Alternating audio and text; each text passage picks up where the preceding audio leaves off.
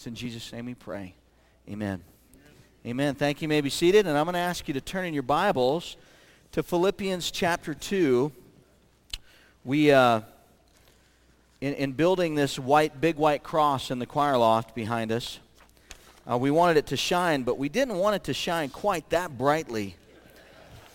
And uh, when we plugged it in and it came on, there were angels that went, ah. I mean, it was that bright. And so we debated on leaving it on during the message, and I thought, you know what, it's just too painful for your eyes. And there's a lot of illustrations that could come out of that. You know, if the cross hurts your eyes, there might be something wrong with your heart. Amen? We could do a whole lot of that, but I didn't want you to be super distracted today, so um, Courtney shut it off for us uh, for our time together in God's Word. Because I don't want you to be distracted from what we're going to look at today. Um, and it's actually the reality of the cross uh, that Jesus suffered upon 2,000 years ago, ago. We're going to be in Philippians chapter 2. And uh, if you look at your bulletin, you already have my entire sermon, but you're not allowed to leave until the end of church, okay? Just because you have all the notes doesn't mean you can get up and walk out. Uh, I still want you to pay close attention uh, because I am going, going to, uh, to spend some time in that outline. But today we're going to, first of all, reflect on the cross and remember that 2,000 years ago, there was a very significant individual that died on an old rugged cross. His name's Jesus Christ. Now, he's not the only person that died on a cross 2,000 years ago. The cross was used to execute many, many people as a public example and demonstration. But there was one person that was executed on a cross that didn't stay in the grave. And his name was Jesus Christ. And for that reason, we want to reflect on the reality of the cross of Christ this morning. And then after we reflect on the reality of the cross, I want us to discover that we, ourselves, you and me, followers of Jesus Christ, are to have the same mind that Jesus had that led him to the cross. And ultimately, our lives as Christ followers is to reflect the cross every day. And so you see kind of that theme represented here on the stage. We have mirrored crosses, and I'm going to share a little bit more uh, about that with you later. But, you know, I grew up in church. I was a Pentecostal preacher's kid. My dad was a pastor with the Church of God. And uh, so from day one, I was in church. And I was surrounded by imagery of the cross. Uh, we had pictures of the cross in my house. Uh, growing up, we had, uh, there were crosses on the buildings where my dad worked. There's crosses on this building, you know, uh, where Drew's dad works now. And I mean, if, you, if, you, if you'll notice, there's crosses embedded in the architecture all over this building. Uh, look in the windows, you'll see the cross depicted in our window seals. If you go in the atrium and, and turn back and look toward the sanctuary, you'll see in the architecture there's crosses everywhere. We're surrounded by the cross because the cross is very important. Uh, as a matter of fact, when we broke ground on this building, we had all of you come out and gather in the front acreage here in the shape of a cross because the cross is so important to us. And, and if you're like me and you've grown up in, in church most of your life, you too have been surrounded by imagery of the cross. But I'm afraid that our familiarity with the cross can, can sometimes lead to a comfortableness, uh, maybe a casualness, maybe even complacency about what took place on the cross. And so today's Palm Sunday. We're gearing up for Resurrection Sunday. And typically the Sunday before, on Palm Sunday, we focus our attention on the cross, what took place there. And we're even going to close our service today with the Lord's table in remembrance of his sacrifice for us on the cross. Uh, but in reflecting on the cross, I wanted to do something a little bit different. And before I get to that, let's look at our text here, Philippians chapter 2. And this morning I'm going to drill down on verses 5 through 8. There's so much here in chapter 2, but we're going to look at just three verses. Philippians was written by Paul to the Philippians uh, who were believers in that city from prison. He wrote it around AD 61, and the purpose of this letter to them was to, to thank them for a gift that they had sent him through a man named Epaphroditus. And then he also wanted them to, uh, he, he wanted to encourage them to pursue unity by reflecting the mindset of Jesus Christ. And that brings us to our text. He writes in verse 5 of chapter 2, Let this mind be in you, which was also in Christ Jesus, who being in the form of God, did not consider it robbery to be equal with God, but made himself of no reputation. Some translations say he emptied himself. He made himself nothing, taking the form of a bondservant and coming in the likeness of men and being found in appearance as a man, he humbled himself and became obedient to the point of death, even the death of the cross. Now, many things took place on the cross 2,000 years ago. It is a gruesome historic reality that a man named Jesus Christ died being crucified on a cross outside the city of Jerusalem. It's a secular historic fact.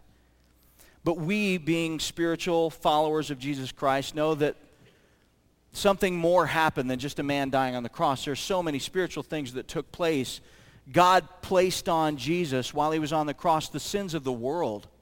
He bore our sin, our shame, the debt that we owed, and our violation against God's law was placed on Jesus Christ. That's what spiritually took place. He was separated from God while he was on the cross. We know that a lot of emotional things took place to Jesus while he was on the cross. Can you imagine being abandoned by your closest friends the night before? The men you had you had traveled with for three years and invested and poured into them, and now all of a sudden they're gone, save one? Can you imagine being publicly humiliated in front of a large crowd like that, in severe pain, and have your mother there watching? So many spiritual, so many emotional things happened to Jesus on the cross, but today I want us to take some time to focus on the physical aspects of Jesus' death on the cross. Some 20 years ago, when I was a student at Liberty University. That's how long it's been since I've graduated college, ladies and gentlemen. I heard something that was, that was, uh, it was gut-wrenching to me. Even, even someone that had grown up around imagery of the cross and knowing the story of the crucifixion of Jesus, I had never heard it put quite like this. And, and what I heard was a medical account of the crucifixion by Dr. C. Truman Davis. He was a guest speaker in our chapel. And as a medical doctor, he had always been intrigued by the fact that Jesus, he could have died any number of ways, but he died the death of crucifixion. And, and he wanted to kind of investigate because he realized that in studying the account of, of Jesus' crucifixion that no cause of death was given. And so he, he began to study the process, the gruesome process of the crucifixion. And the result was what I'm about to read to you this morning. He said crucifixion was a form of execution refined by the Romans to a precise art. It was carefully conceived to produce a slow death with maximum pain. It was a public spectacle intended to deter other would-be criminals. It was a death to be feared. The word excruciating comes from the pain that was inflicted on the cross. The Latin roots of the word are ex, meaning from or out of, and cruciate, meaning cross. The word excruciate comes from the Latin form from or out of the cross. It began in the garden. In Luke 22, 24, Luke writes of Jesus, and being in anguish, he prayed more earnestly, and his sweat was like drops of blood falling to the ground. This is a medical condition called hematohidrosis. It is a very rare condition of sweating blood. It occurs when the capillaries surrounding the sweat glands burst because a person is under intense psychological pressure. Leonardo da Vinci wrote historically that soldiers would sweat blood before battle because of extreme anxiety. Jesus was sweating blood in anticipation of the excruciating death of the cross. Then our Savior was beaten. It was in this dehydrated condition that Jesus faced his first physical abuse, punches and slaps to the face and head while being blindfolded. Can you imagine not knowing where someone was going to strike you, when, how, not being able to see? Jesus was badly bruised, his mouth and eyes possibly injured. The psychological effects of false trials should not be underestimated. Consider that Jesus faced them bruised, dehydrated, exhausted, possibly already in shock. And in the previous 12 hours, Jesus had suffered emotional trauma, rejection by his closest friends, a cruel beating, a sleepless night during which he had to walk miles between unjust hearings. And despite being physically fit through his journeys through pa- Palestine and being a carpenter, the effects would be worse as a result. And then he was flogged. A man that was flogged was stripped of his clothes and his hands tied to a post above his head. He was then whipped across the shoulders and back, the thighs and legs, the soldiers standing behind and to one side of the victim. And the whip used, the flagellum or flagrum, was designed to make this a devastating punishment, bringing the victim close to death. The flagrum consisted of several short, heavy leather thongs with two small balls of lead or, or iron attached near the end of each. Pieces of sheep's bone were sometimes included. As the scourging proceeds, the heavy leather thongs produce first superficial cuts, then deeper damage to underlying tissues. Bleeding becomes severe when not only capillaries and veins are cut, but also arteries and the underlying muscles. The small metal balls first produce large, deep bruises which are broken up by further blows. The fragments of sheep's bone rip the flesh as the whip is drawn back. When the beating is finished, the skin of the back is in ribbons and the entire area is torn and bleeding. Some men died from the scourging alone that Jesus suffered. Then he was torn down from the post at the point of collapse. And then he was mocked. Jesus was allowed no time to recover before facing his next ordeal. Made to stand, he was dressed in a robe by jeering soldiers, crowned with the twisted band of thorny twigs, and to complete the parody, given a wooden staff as a king's scepter. Behold the king of the Jews, they said. Next, they spat on his face, struck him on the head with the wooden staff, the long thorns driven deeper into the sensitive scalp tissue, producing profuse bleeding. But even more terrible was the reopening of the wounds on Jesus' back when the robe was again torn off. Further weakened physically and emotionally, Jesus was led away to be executed. And here we arrive at the cross. The wooden cross used by the Romans was too heavy to be carried by one man. Instead of the victim to be crucified, was made to bear the detached crossbar or patibulum across his shoulders, carrying it outside the city walls to the place of execution. The heavy upright portion of the cross was permanently in position there. And so Jesus was unable to carry his load. That beam alone probably weighed between 75 to 125 pounds. He collapsed under the burden, and an onlooker, Simon of Cyrene, was ordered to take it for him. They offered Jesus a drink to dull his pain, a mixture of wine and myrrh, but he refused. Thrown down on his back with arms outstretched along the crossbar nails, were driven through Jesus' wrists into the wood. The spikes were about six inches long. They were three eighths of an inch thick. They severed the large sensory motor median nerve, causing excruciating pain in both of his arms. Carefully placed between the bones and the ligaments, they were able to bear the full weight of the crucified man. You'll hear a lot of people say, Well, I thought the Bible says that they were driven into his hands. And he told Tam- Thomas, Behold my hands. But anatomists of then and now say that the wrist is included in the part of the hand. In preparation for nailing the feet, Jesus was lifted up, and the crossbar was fixed to the upright post. Then, with legs bent at the knee, a single nail was used to pierce both feet, one foot being placed over the other. And again, there was severe nerve damage, and the pain that was caused was intense. It's more important to note, however, that neither the wounds to the wrist or feet caused substantial bleeding since no major arteries were ruptured.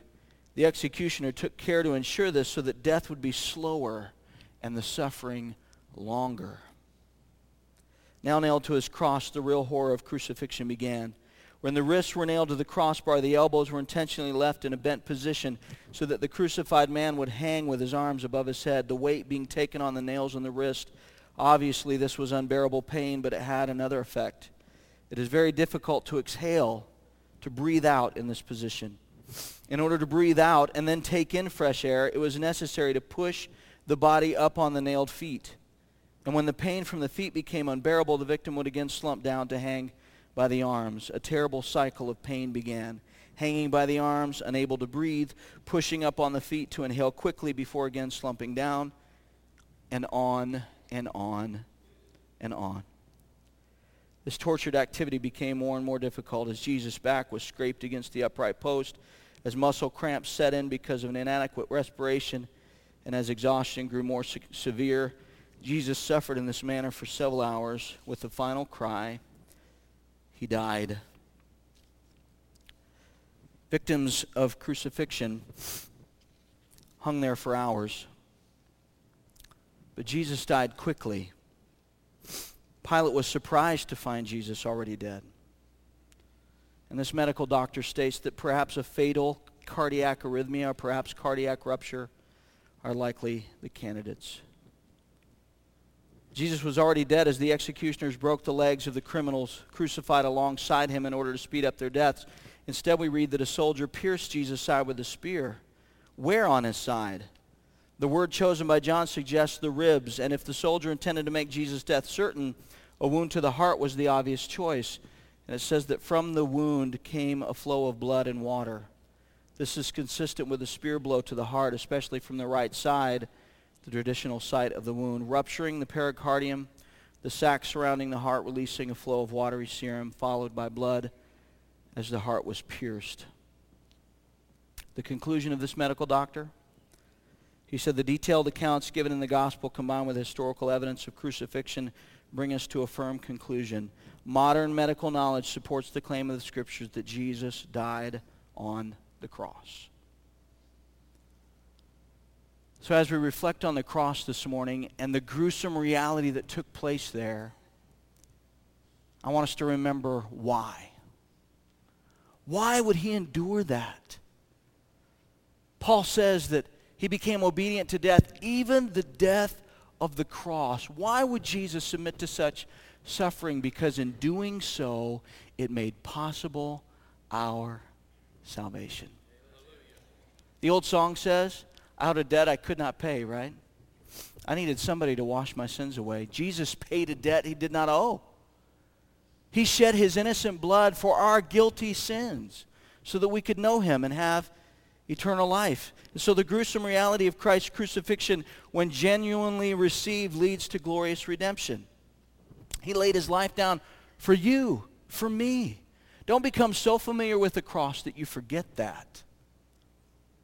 It's sobering. But let me tell you what's even more sobering. The reality that this one who gave himself for us on the cross calls anyone who wants to come after him, anyone who wants to follow him, anyone that wants to enjoy the salvation he's provided, he challenges us to take up our cross and follow him. He says in Luke 9:23, if anyone desires to come after me, let him deny himself, take up his cross, and follow me. What does that mean? I thought we were going to get everlasting life if we believe Jesus. Jesus is calling us to death. Well, there's a couple ways that we take up our cross. And in doing so, we reflect the cross. Remember the, the opening line of our text is, Let this mind be in you, which was also in Christ Jesus. And then it delineates what he did. He left heaven, he humbled himself, he came as a bondservant, he became obedient to death. And so this morning, in our, in our brief time that remains, I want to go through ways that we can reflect the cross. It's found here in Philippians 2, verses 5 through 8. The first way is by crucifying our pride to let humility live. It says in verses 7 and 8, He made himself of no reputation. He humbled himself. He emptied himself. What was rightly his as sovereign God, he set aside, made himself nothing so that we could know him.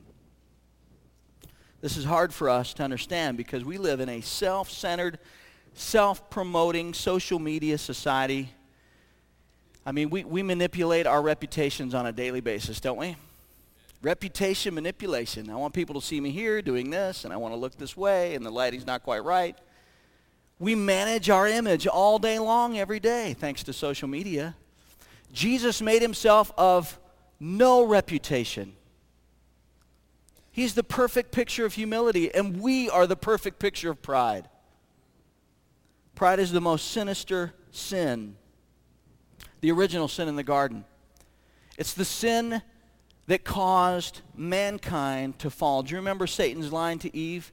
If you eat of this forbidden fruit, you will be like God. That appeals to our flesh, doesn't it? It appeals to our pride. Pride's the most sinister sin. But the one man who has ever lived on planet Earth that could have been prideful, he had every right, made himself of no reputation. He could have, he could have boasted about who he was, what he had, what he's done, and yet the Bible says he was humble. He humbled himself. imagine if Jesus had been around during the day of social media? He could have Instagrammed a picture of himself walking on the water. Top that. This is me on water. You know? He could have tweeted with real birds that he created. He could send a bird to your window and he could tweet a message to you. He could have videoed on Facebook him raising the dead. Talk about a new meaning to Facebook Live, right? Jesus, Facebook Live. Anyway. But he didn't. Even though they didn't have social media back then, the only reason crowds formed wasn't because Jesus promoted himself. Other people promoted Jesus, and when the crowds came, he sent them away.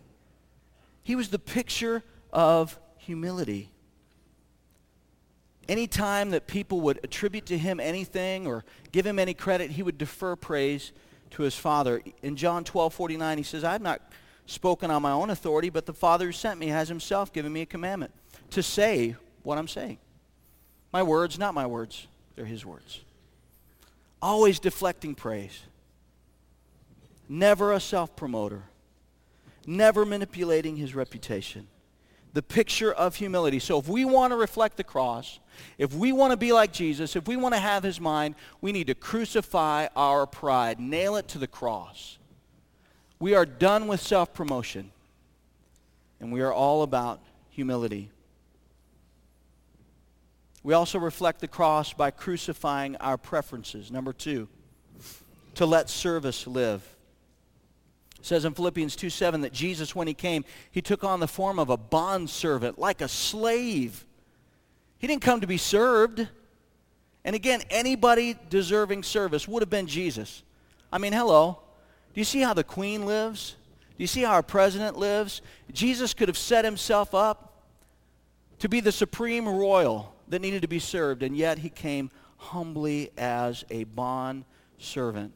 He said, The Son of Man came not to be served, but to serve and to give his life a ransom for many. This is also difficult for us to understand because we are consumers in a consumer-driven society. I believe it was Burger King back in the 70s or maybe 80s that started this whole, the consumer is number one. Their slogan was, have it your way. Well, because my way is the most important way, right? So of course I want to have it my way, and we've been demanding our way ever since. We want to be served as customers. The customer's always right. And somehow that's infiltrated its way into the church. I want this kind of music. I want this kind of message. I want this kind of seat to sit in. The temperature has to be between this and this. It has to be these times. There's a gentleman who's a Christian comedian that made a parody of, of the sad reality, and it's kind of funny, but it's also kind of sad, and I want to show it to you now. It's called Church Hoppers by John Crist. Check this out.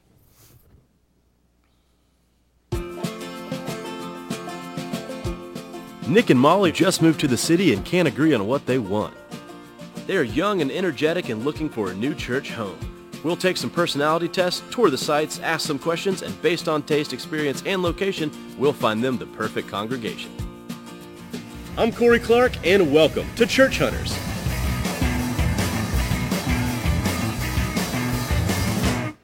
We're so excited to find a church. We just started dating. Um, with the churches we go to now, just not like for us, just not really doing it for us, you know? Right. I, I go to a satellite campus. I just find it hard to connect emotionally with a video screen. It's just... Okay, you cry during Cake Boss. So like we've been doing a lot of services online, a lot of podcasts. There are a lot of preachers we do like. Really good, but we want we want serious yet funny. Yeah, like commanding of the stage yet relatable, you mm-hmm. know? We're more looking for uh, the humor of Andy Stanley with the body of Steven Furtick.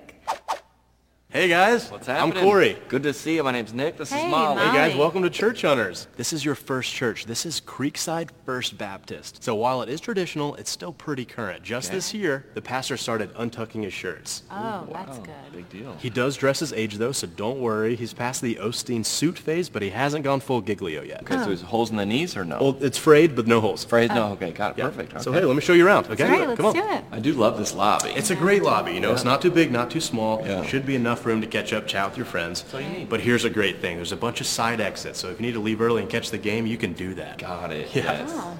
Honestly, right up front, uh, didn't love the name. No, I, First Baptist? Who names a church that anymore? I just, Not these days. We're looking for like a Thrive Church, maybe Relevant Church. I don't know, Radiant Church, something. This is the soundboard they use here. Now remember, it's pretty traditional here. So when Sunday comes around, they turn it way down low. Got it. yeah. But the one knock on this church, they still use the child care numbering system on the screens. Ooh, for the Yeah. yep. Or as the moms like to call it, the sanctuary walk of shame. yeah.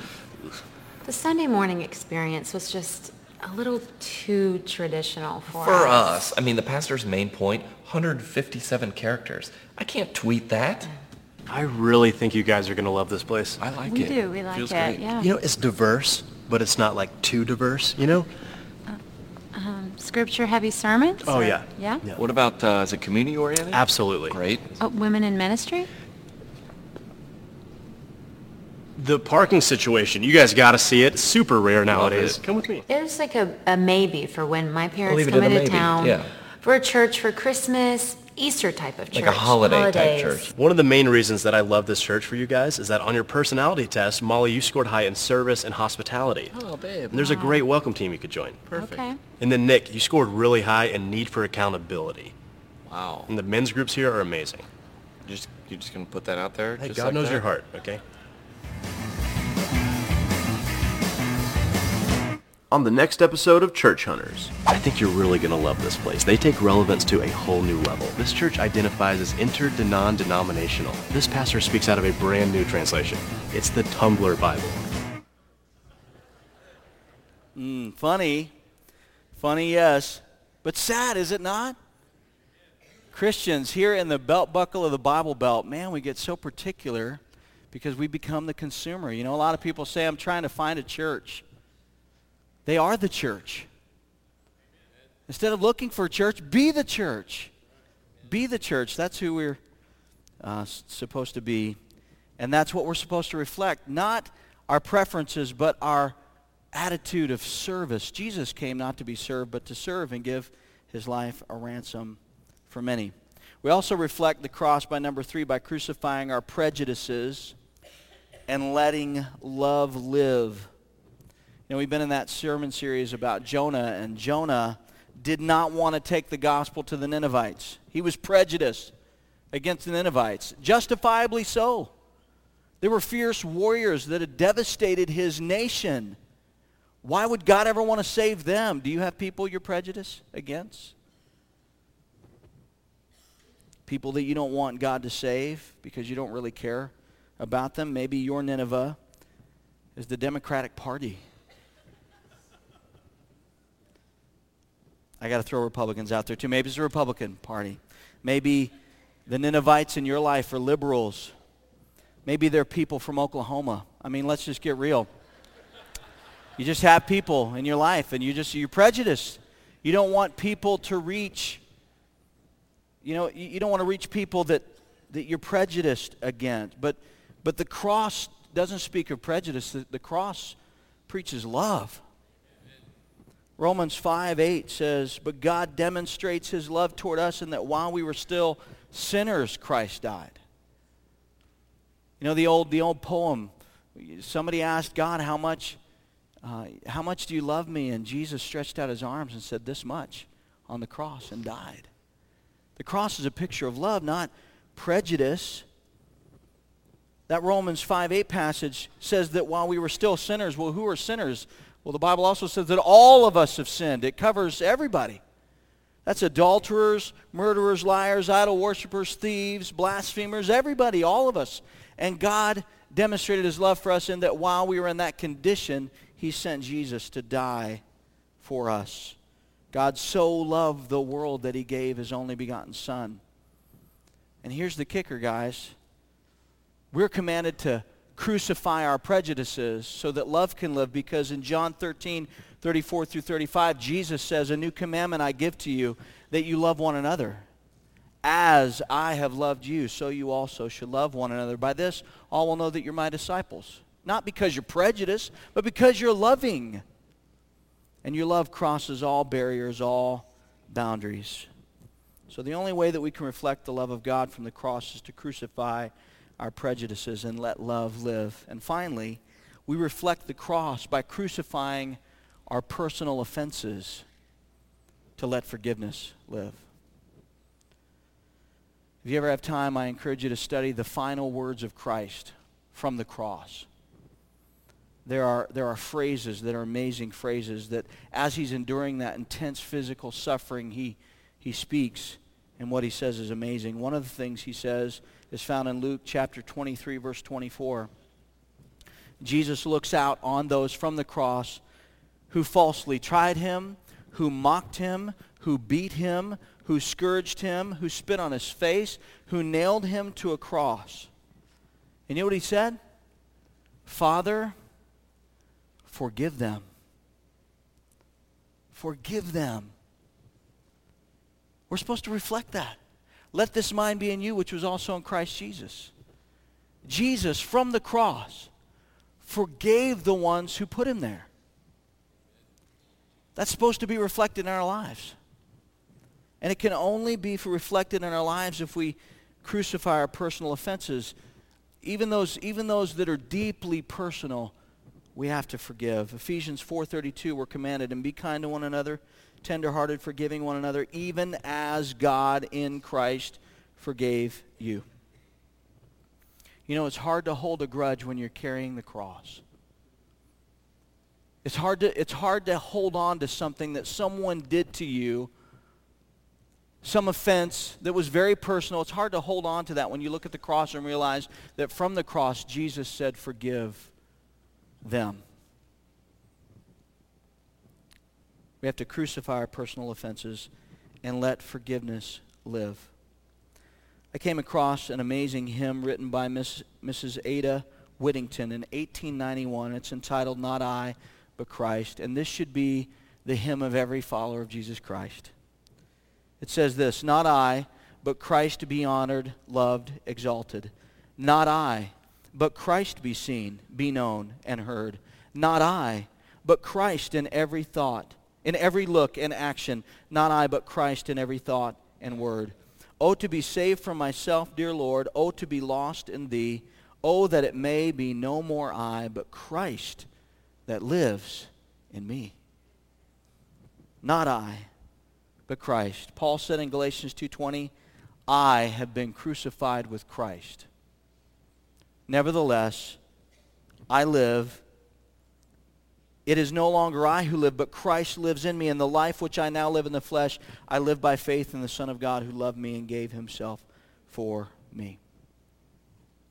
Jesus died for us so that we could live for him, but not live our own life but allow Christ to live through us.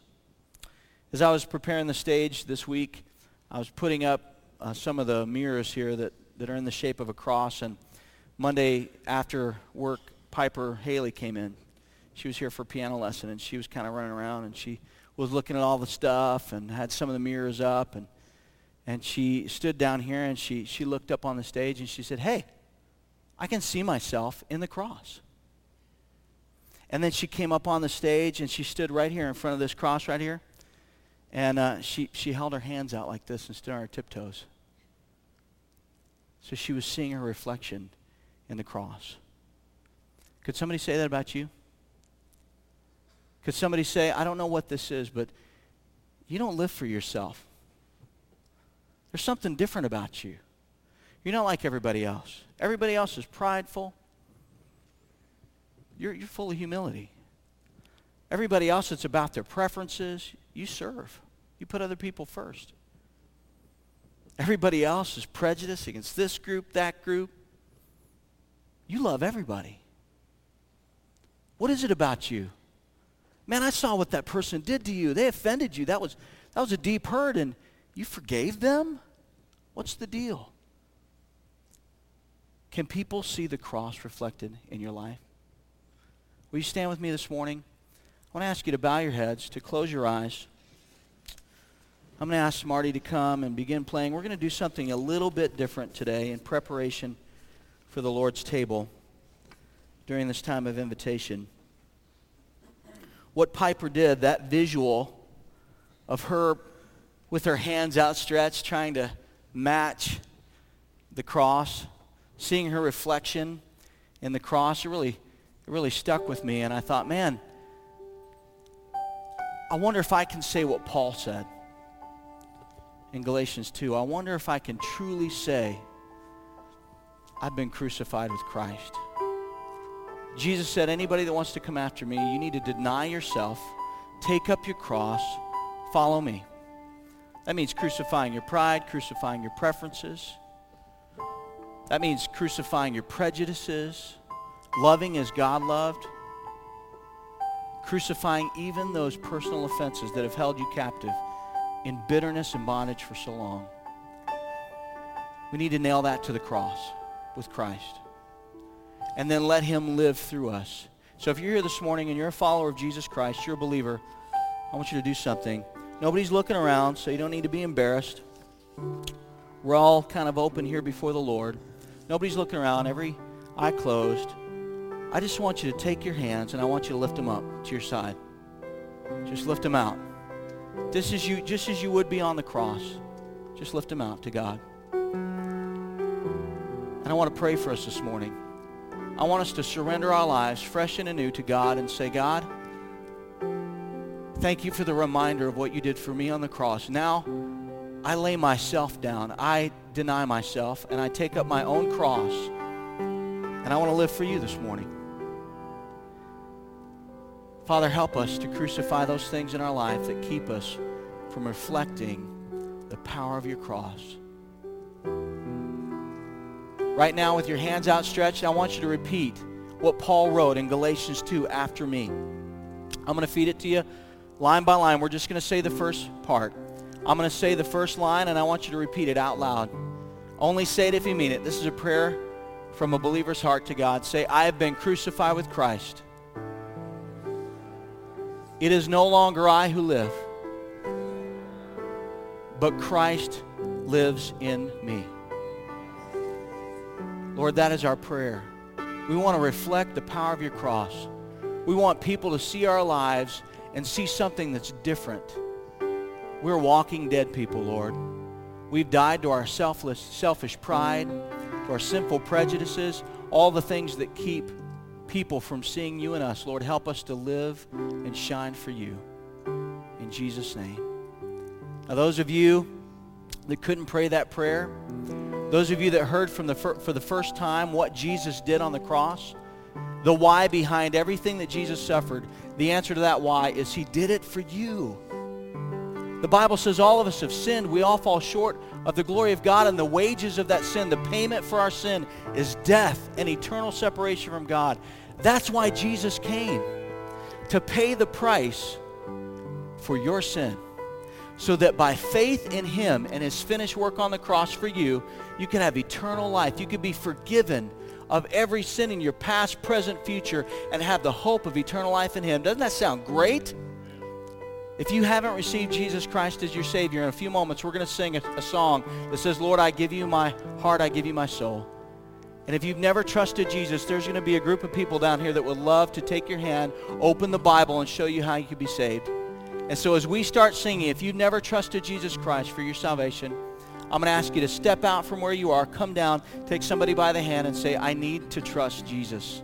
I need to trust Jesus. Christians, if you need to pray, and you want to take this time to prepare your heart before we participate in the Lord's table, I invite you to come. But let's sing together.